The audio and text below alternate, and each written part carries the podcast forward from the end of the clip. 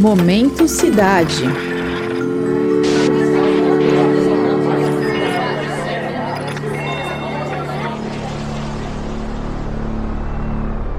Em maio desse ano, a Prefeitura de São Paulo promoveu o que eles chamaram de uma dispersão da Cracolândia. A ação surtiu efeitos, mas a maioria deles negativos. A região do centro da capital, que há décadas se revela um enorme desafio para a gestão pública, reúne parte de uma população em situação de rua formada principalmente por dependentes químicos.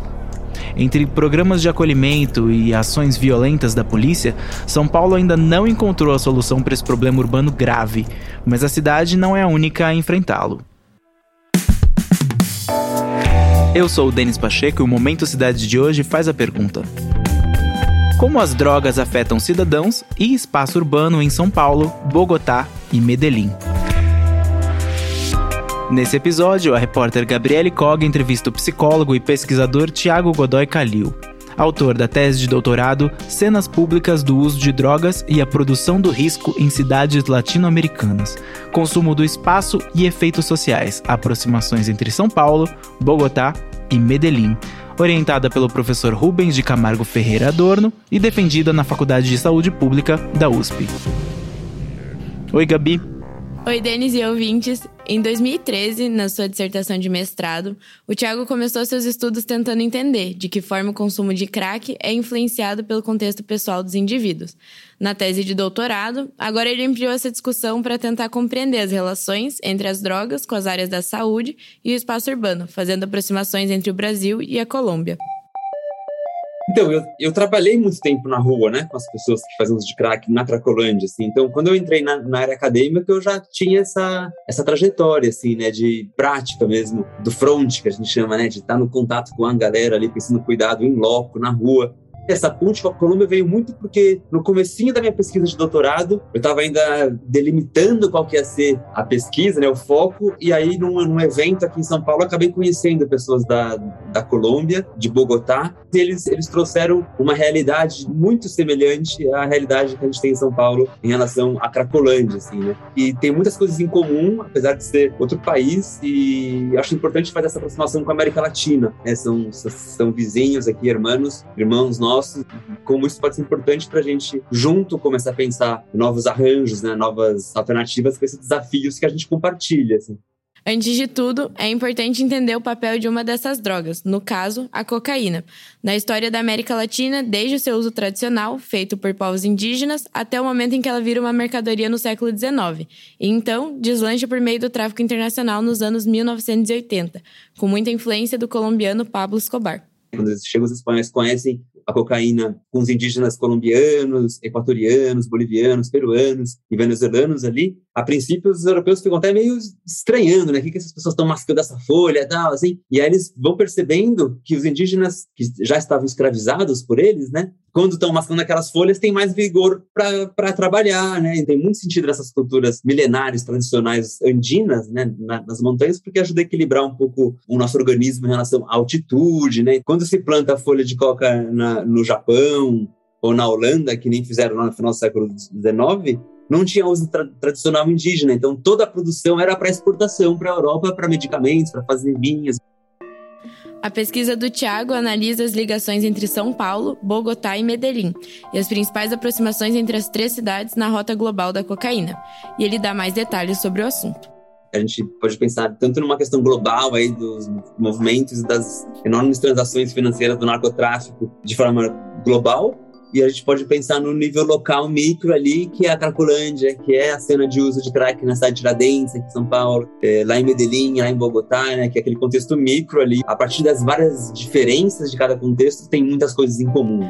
Considerando Bogotá e Medellín como produtoras e São Paulo como uma das maiores consumidoras e intermediárias no trânsito da cocaína, é importante entender como funciona essa relação. Essa história da cocaína é interessante porque a gente vê que os dois pontos da cadeia são os pontos mais frágeis. Seja o produtor rural na Colômbia que planta folha de coca porque ele não tem mais o que plantar, porque ele não tem mais recurso. Só que o traço ele planta folha de coca, os traficantes vão buscar as folhas lá no sítio dele, entendeu? Só que se a polícia chega lá, esse cara é preso como traficante.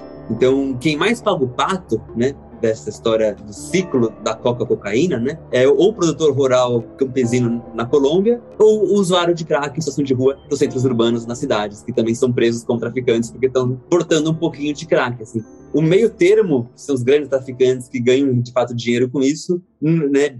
Para o pesquisador, uma das maiores consequências da chamada cultura proibicionista em relação às drogas, diferentemente do que acontece com o álcool, por exemplo, é a perpetuação da violência, pobreza, miséria e racismo. Para uma pessoa ser presa como traficante ou usuário, né, essa delimitação ela não é muito definida assim cabe ao delegado, ao policial que estava na hora que fez a apreensão, né? Aí vão, vão ver onde a pessoa estava, entendeu? Se ela tem trabalho ou não, se ela estava com dinheiro vivo no bolso ou não. Não está na lei isso, mas a cor da pele vai influenciar nessa decisão.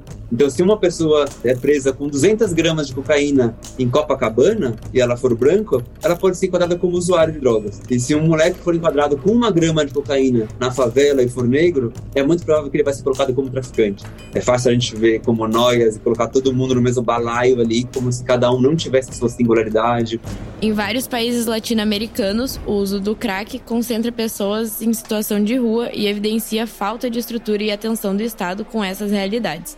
Na capital paulista, como temos visto nas últimas décadas, isso não é diferente.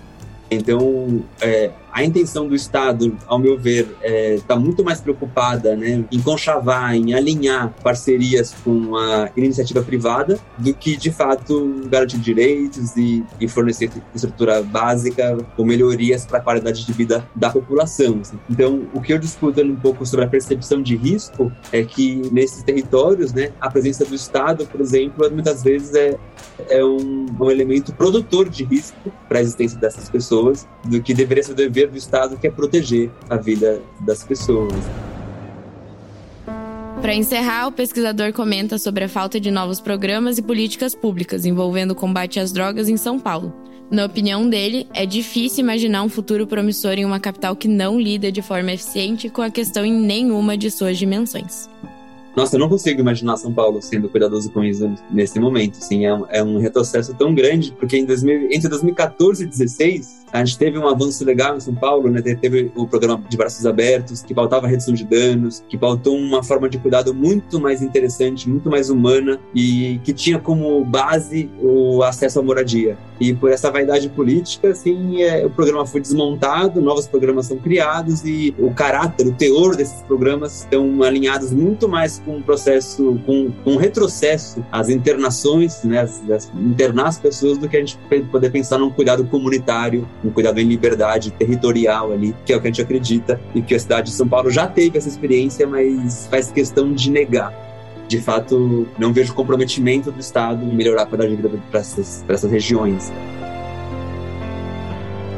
O Momento Cidade é um podcast sobre a cidade de São Paulo, seus problemas, seus avanços e seu futuro. A edição de som e a composição musical são do André Leite e da Angélica Peixoto, com supervisão do Guilherme Fiorentini. A narração e a reportagem são da Gabriele Coga, com produção minha, Denis Pacheco. O Momento Cidade é uma produção do Jornal da USP. Você pode nos encontrar na Rádio USP e na internet.